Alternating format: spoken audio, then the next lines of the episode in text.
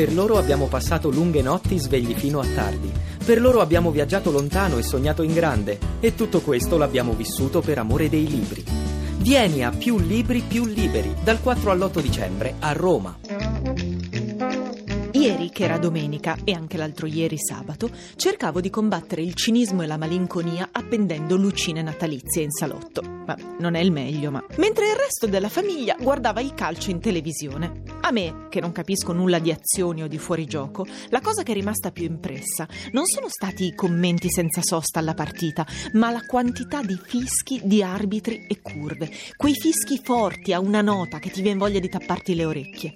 Sì, perché a me il fischio ho capito che mi fa pensare alla protesta, ai cortei, ai tifosi arrabbiati, al carabiniere che l'altro giorno mi ha beccato fare inversione dove non potevo, ai fischi nei concerti, quando vuoi che quello torni a fare l'ultimo pezzo.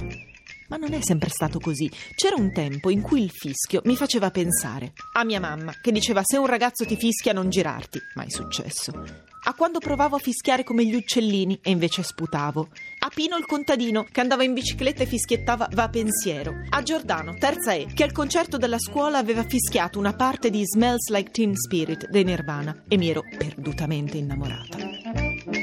Insomma, le partite di calcio del weekend mi hanno fatto capire che per iniziare al meglio la settimana sarebbe meglio tornare a fischiettare intonati invece di fischiare arrabbiati.